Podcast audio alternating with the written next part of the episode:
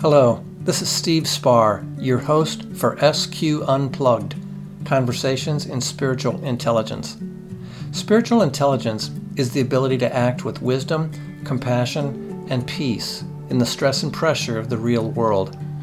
Each episode of SQ Unplugged, I will talk with an SQ 21 certified coach, which was a model developed by Cindy Wigglesworth of DeepChange.com. We'll discuss the challenges of how to be spiritually intelligent in the midst of modern life. I'm here talking today with Jim Lockard, longtime certified SQ21 coach. He is an interesting person with a background that is unusual or atypical, more so than um, most of us. He spent 24 years as a police officer in law enforcement. But then he had a whole nother career. He was 20 years as an active pulpit minister for the Center for Spiritual Living, one of the centers for spiritual living. He's now retired, but he's an author and a lecturer, still very involved in the New Thought community. And he runs a blog called New Thought Evolutionary. I encourage you to check it out. Jim, welcome. Hi, Steve. Nice to be with you. We're speaking with Jim, currently living in Lyon. So it's morning here, but evening there. You live in Lyon, France. You moved there uh, with Dorian several years ago. Yeah, we're coming up on our five year time here. Uh, we're actually eligible to uh, apply for French citizenship this year. So we're uh, we're beginning to put our visa paperwork together for that, and uh, we're we're loving it here. Right. So you're Americans, expats in France. Uh, I should say bonsoir and comment allez-vous, but that would pretty much exhaust my French. So. Well, that's, that's fine. I don't. I'm not much better, uh, sadly. Uh, that's been a challenge for me is is the language here, but I'm uh, working on it. I'm excited to talk to you today, not only because of your very interesting background and the perspectives you have, but also because living for five years in Europe, you probably have a different perspective than those of us who live in the United States. Although we have SQ coaches all around the world, uh, the majority of us live in uh, North America. So I'm kind of interested to just open the conversation with whatever you would like to talk about. Well, how is spiritual intelligence showing up in the world or showing up in your life, and how are you using it? Okay. Well, I use it and I I do occasionally teach classes. I have a nine month program in what I call metaphysical psychology, and and the first thing my students do is take the SQ assessment, and with that begins a coaching process that lasts the entire length of the program, and it becomes the basis for that. So I find it incredibly useful both for me to understand them better and them to understand themselves. And the material of the course helps to build on their development of uh, SQ principles and and along the 21 skills and so forth. So uh, I use it a lot. And in terms of what I'm seeing in the world today, I'm seeing a crying need for more emotional and spiritual intelligence. I mean, if we look at the kinds of things that are capturing our attention in the news, um, it's sort of like a hydra headed situation since uh, at least since COVID began, and actually before that, in terms of things like political uh, chaos in the U.S. and and uh, the COVID pandemic itself and its effect on the, the, people that all the people that we've lost, and uh, increasing awareness about the effectiveness of the healthcare system and other things like that. Now we've got uh, the situation in Ukraine, which, as we're speaking, is just happening. And um, there's a new, uh, uh, in the US, there's a new candidate for the Supreme Court that's probably going to be very controversial. And it just seems like there hasn't been a break. It's like in order to uh, to survive these times, if you're going to stay informed, which some people are opting not to, I guess, but if you're going to stay informed, you're going to have to have some grit. You're going to have to have some toughness and some capacity to understand uh, at a more complex level some of the dynamics that are unfolding in all these things. And then also be looking at what's happening within me as I look at my feed on Twitter or as I read the news or as I talk to friends um, about about world affairs and so forth. So it seems like I don't know the world is piling on right now for the last you know, couple probably, of years at least. It's funny. I I read sometimes books that were published in, you know, 1980, 1960, 1940, 1920, and they'll often start with some kind of phrase like, the world is so perpetually frantic right now, you know? So it seems like people always experience it that way. And yet, as you say, we seem to be in a hyper, uh, maybe hyperbolic version of that. I know yeah. when you discuss kind of internal reactions, I have a desire to shut down. I have a desire to kind of close off and say, I don't want to be informed or engaged. So you're pointing out something that is something we should address.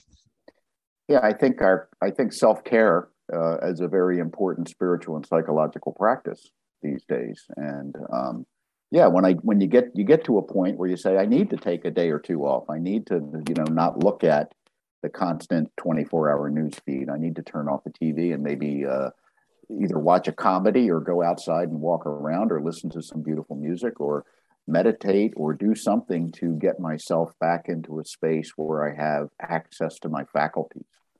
Because this bombardment that, that happens is actually a, a sign of something much deeper, which is the increase in uh, the, rep, the increase in the rapidity of change that has been unfolding with among humanity for generation after generation, and it's been picking up speed um, all along, but especially through the 20th into the 21st century. I mean, undoubtedly, there was, yeah, there's a statistic. I don't know how they capture this, but I remember hearing about it in the 90s and into the aughts, I guess, of the early 2000s, and it was a measure of all human knowledge, and the question was, how quickly is all human knowledge doubling?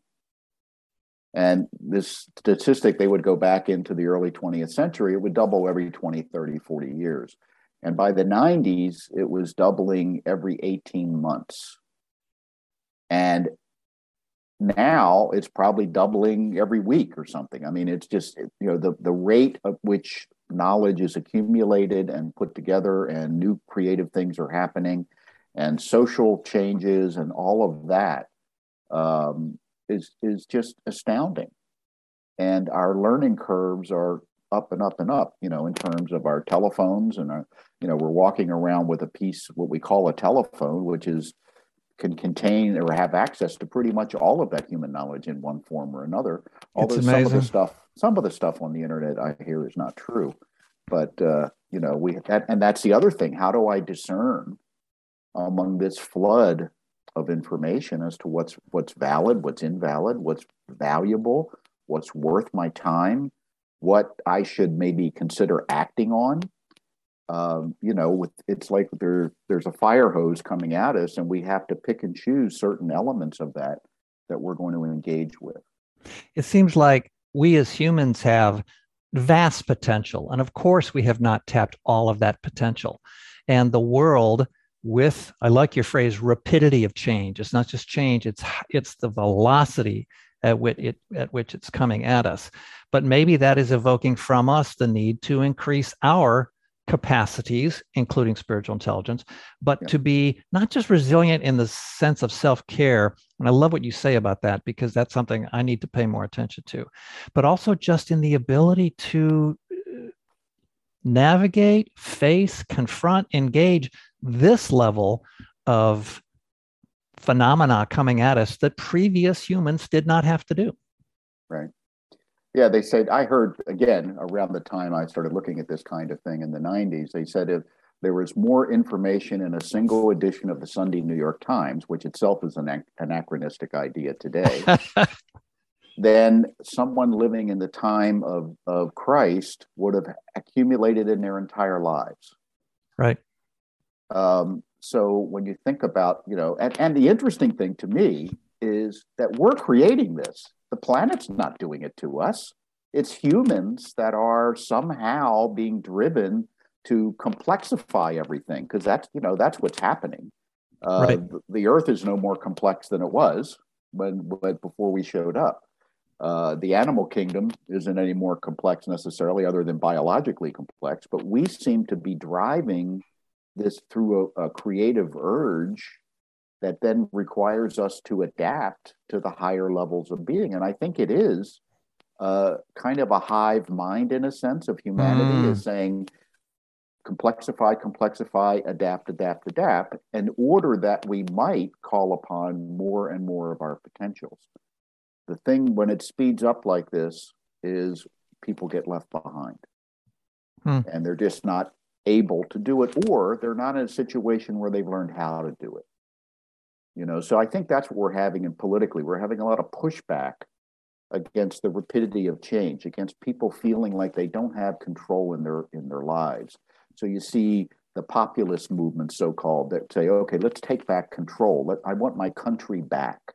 I want to go back to the way it was when I, when at least I felt like I knew what was going on to some degree. Um, yep. I call. I think. I think it's not liberal conservative is the main issue today. I think it's progressive and regressive.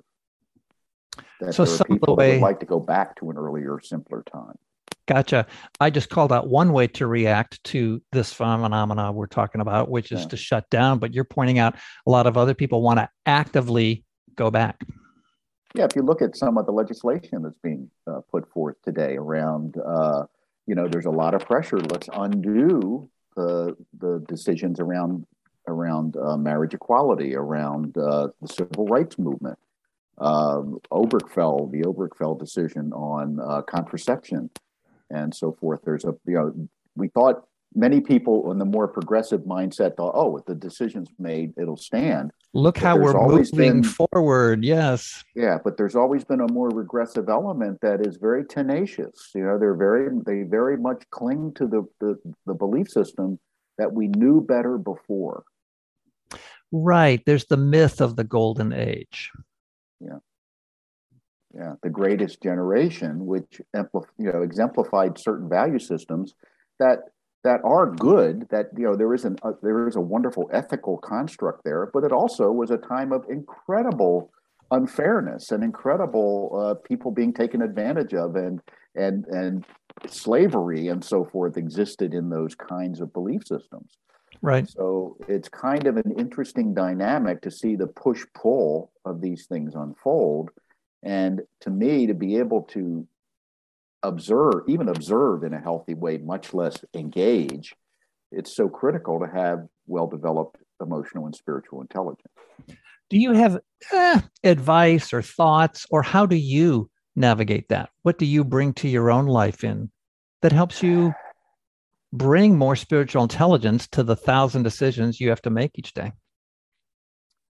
Well, I think it's a combination of things. I have a I have practices I do. I meditate. I, I contemplate. I um, I read a lot about uh, uh, some of the models and thinkers and what's going on. I, I pay attention. I'm on social media a part of every day.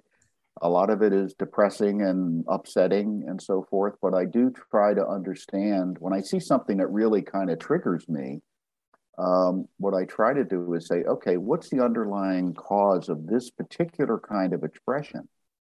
And you can always just say, well, it's fear or it's ignorance or something. And yeah, there may be some elements of that in it, but there's also all of these belief systems. You know, we talk about spiral dynamics and so forth, but all of those different levels are internally logically consistent. They just may not match the current living conditions that you find yourself in, in which case you're out of congruence with the world around you. So what do we do when we're out of congruence with the world around us? We try to make the world around us match what we have inside. That's well, that's we easier do, than right? me changing. Exactly. But that's something we automatically do. If you walk into a room and it's out of order, you tend to put it in order um, according to the how you see it. You know, so we do that. We do the same thing, and we don't teach critical thinking effectively and and you know it, we used to to some degree but even now in higher education we've moved away there was a there was a reason for that liberal arts core in in higher education and it was to teach critical thinking. Yeah. Um, as flawed as it may have been in many cases and, and overly white male centric of course we needed to include more voices in that but it did offer you the opportunity to enhance your critical thinking skills. Doesn't mean you're going to but uh, but when that goes away, education becomes about getting a job and right. to do a certain thing and make money or whatever it is. It became very why yeah. we don't have engaged citizens as a result, or we have underinformed citizens or we have people that just don't care. Right. You know? Right. When you said um, paying it, I asked you kind of advice or how you handle it in your life, and you talked about paying attention, both externally, staying informed, but also internally. Um, I notice in myself, I try and fail often, but I try to pay attention to what's happening internally when I have those reactions and see, you know, what's happening in my body. But also I try, and I'm really this is difficult for me because I want so much to make sense of the world and perhaps to imprint my current understanding onto the events of my life. Mm-hmm. But I try very much to hold that all as a loosely held working draft. There's got to be some level of willing to entertain doubt about even the interpretations I'm making in the moment, because those interpretations are part of the past patterns and I can see something and say, oh, that's this happening on social media. And I just have to always hold that loosely and have some doubt or bewilderment about even what I'm interpreting. Yeah. Yeah. And again, it's a, it's a sense of egoic fear, I guess. It says, I, I, I think we're all addicted to being right. Yeah. I think at some level, as a human being, and there's probably was some evolutionary reason for this. Survival, right survive we, we come to believe that our survival depends on us being correct in our assumptions about the world and our beliefs about how other people are in what's a danger and what isn't a danger. And uh, what we find is as things get more complex that becomes that increasingly becomes a problem. Because as you say you have to be able to let go of beliefs that no longer serve or that are proved to be either they may not they may not have always been wrong but they can be wrong now you know, because things have changed and time situations have, and circumstances have changed. Yes. Um, so we have to, can I adapt? You know, am I adaptable? Am I teachable? And I think that's something we have to work on. I try to create an inner invitation to acceptance of what I don't understand, even if it scares me. So I can at least accept that it exists. Once I can do that, I can look at it a little more clearly. I can bring more of my faculties to bear when I'm not in fear. That's an you know? interesting phrase. Can you say more about that? The so an internal invitation or a welcoming invitation. How did you phrase that? Yeah, yeah. I call it. I, I call it grooming my being space. You know, how am I?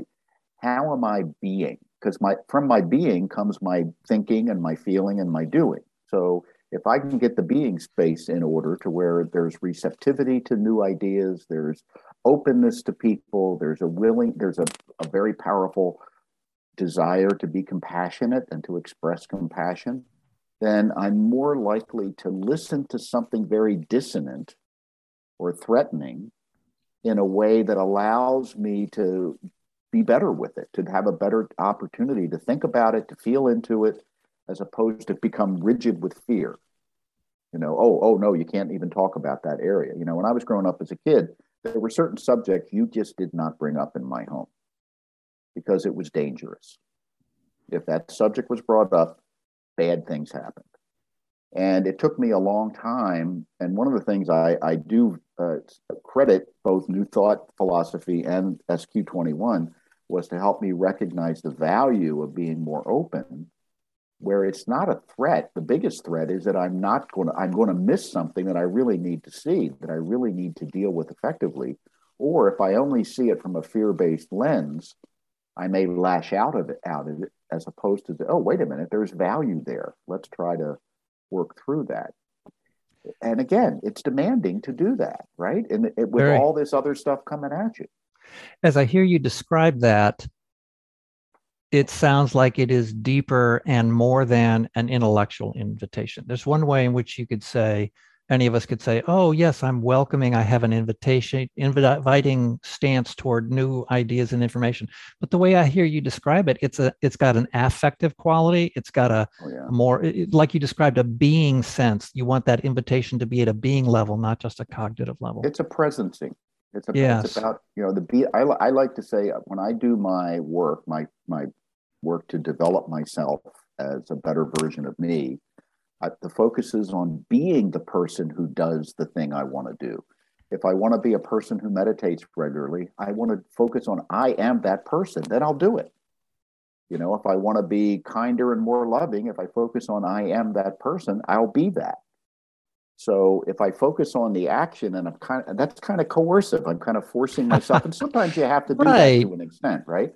But but if I can change the deep internal kind of really at a subconscious level of saying, yeah, this is who I am, and I'm becoming a kindler, gentler version of myself who still has healthy boundaries, by the way, then I'm able to act that way without having to do all the work of trying to coerce myself into a certain behavior.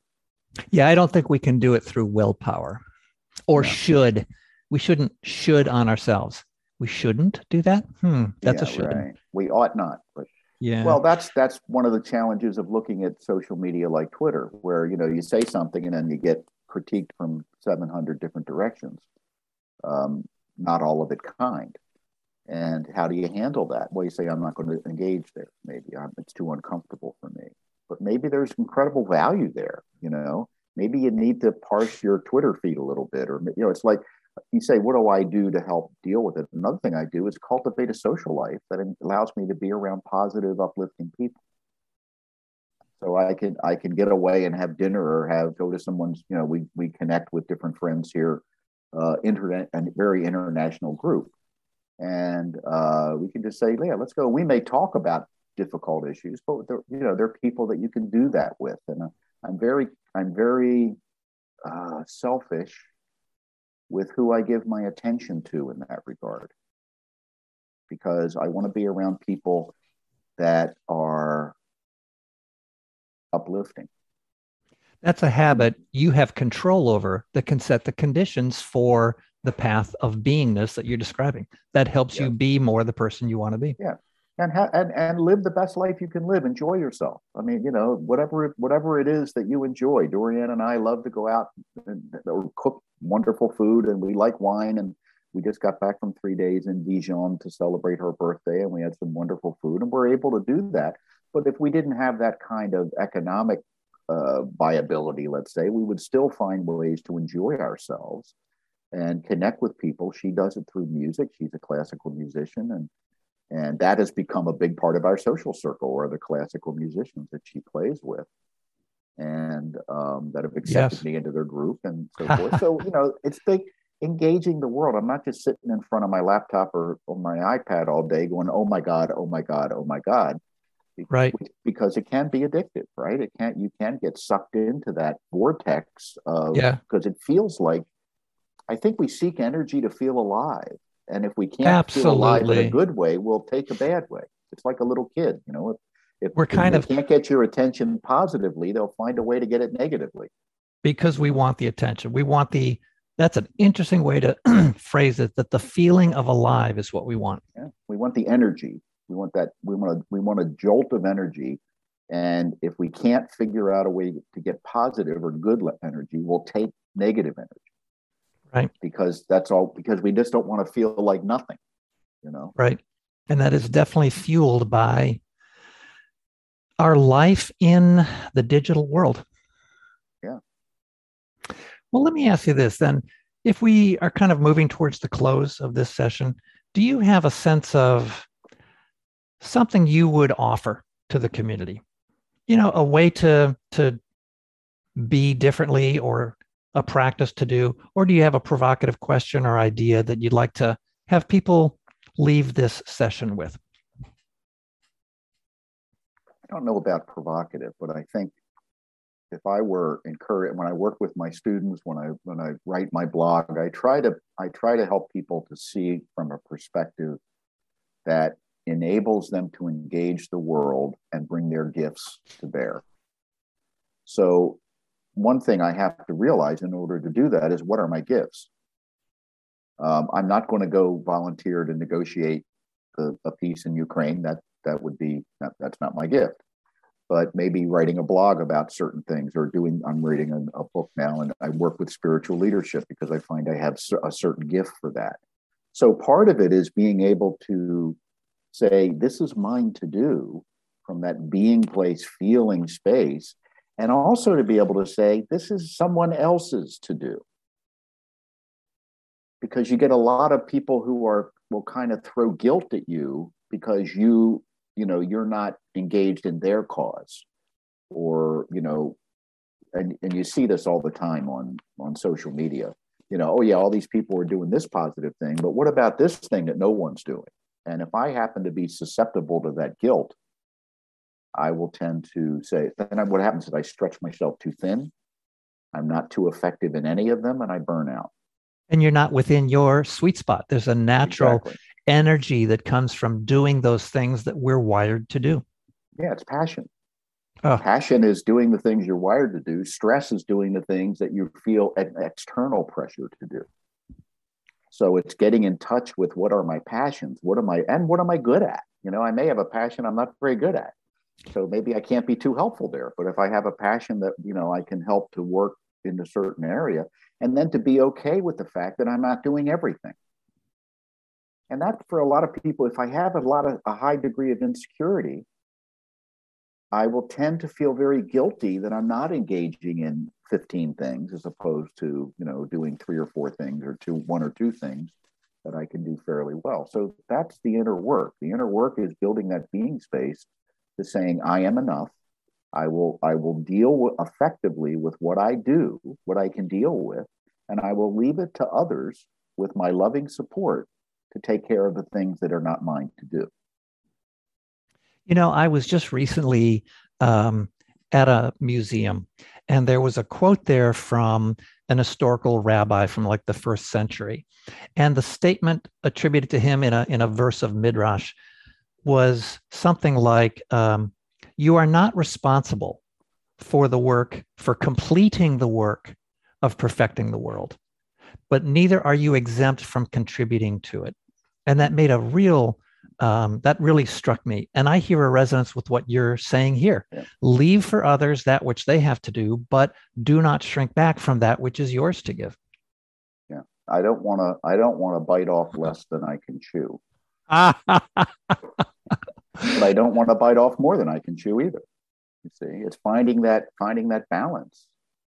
That's beautiful. And, and it's easy um, to go into overwhelm. That's one of the big problems we have is the people with big hearts that want to help, that want to be, you know, that want to do good often go into overwhelm because they overextend themselves. Their bandwidth, they go way beyond their bandwidth in a sense, you know, and, and it, it doesn't. Well. I think that is a wonderful, that is really a pearl of wisdom about how, how to, how to address some of this rapidity of change, this acceleration that we all feel, but how we can still stay spiritually engaged. Look at our gifts, discern that, and and don't bite off more and don't bite off less. That's beautiful. Jim, I always enjoy our conversations and our friendship. I really want to thank you for spending time here with us today. Oh, it's been a great joy. I thank thanks for inviting me and hopefully not too distant future we'll be able to get together in, per, per, in person and have a good meal. Thank you all for listening to another episode of SQ Unplugged. We hope that you will come back and listen to more. Take care, and as Jim says, stay spiritually engaged. Goodbye. Goodbye, Jim.